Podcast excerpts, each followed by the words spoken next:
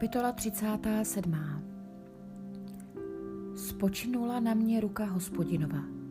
Hospodin mě svým duchem vyvedl a postavil doprostřed pláně, na níž bylo plno kostí, a provedl mě kolem nich.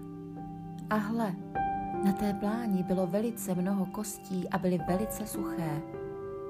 I otázal se mne, lidský synu, mohou tyto kosti ožít?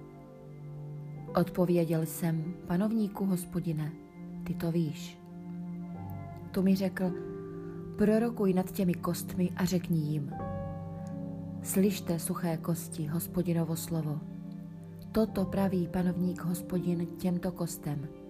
Hle, já do vás uvedu ducha a oživnete. Dám na vás šlachy, pokrý vás svalstvem. Potáhnu vás kůží a vložím do vás ducha a oživnete. I poznáte, že já jsem hospodin. Prorokoval jsem tedy, jak mi bylo přikázáno.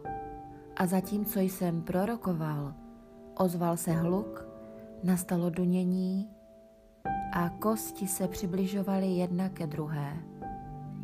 Viděl jsem, jak je najednou pokryly šlachy a svaly a navrch se potáhli kůží, avšak duch v nich ještě nebyl. Tu mi řekl, prorokuj o duchu, lidský synu, prorokuj a řekni mu, toto praví panovník hospodin. Přijď duchu od čtyř větrů a, a zaduj na tyto povražděné, ať ožijí. Když jsem prorokoval, jak mi přikázal, vešel do nich duch a oni ožili. Postavili se na nohy a bylo to převel, převelmi veliké vojsko. Potom mi řekl, lidský synu, tyto kosti, to je všechen dům izraelský.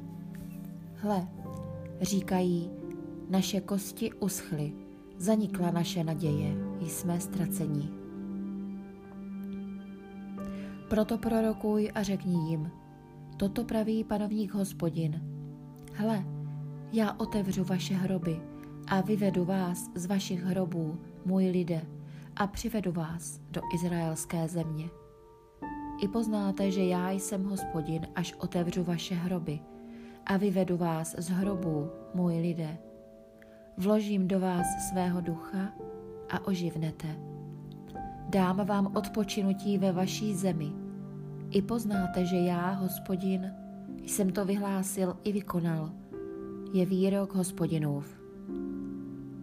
I stalo se ke mně slovo hospodinovo. Ty lidský synu, slyš, vezmi si jedno dřevo a napiš na ně. Judovi a synům izraelským, jeho spojencům. Pak vezmi druhé dřevo a napiš na ně Josefovi. To je dřevo Efraimovo a celého domu izraelského, jeho spojenců přilož jedno k druhému a budeš je mít za jedno dřevo. Budou v tvé ruce jedním celkem. Až se tě synové tvého lidu zeptají, nepovíš nám, co to pro nás znamená? Promluv k ním. Toto praví panovník hospodin. Hle, já vezmu dřevo Josefovo, které je v ruce Efraimově a izraelských kmenů jeho spojenců. Přidám k němu dřevo judovo a učiním je dřevem jedním a budou v mé ruce jedno. Až budou ta dřeva, na která jsi psal, v tvé ruce před jejich očima, promluvíš k ním. Toto praví panovník hospodin. Hle, já vezmu syn, syny Izraele zprostřed pro národů, kamkoliv odešli.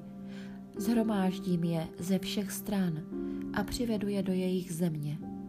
Učiním z nich jediný národ v zemi, na izraelských horách a jediný král bude králem všech.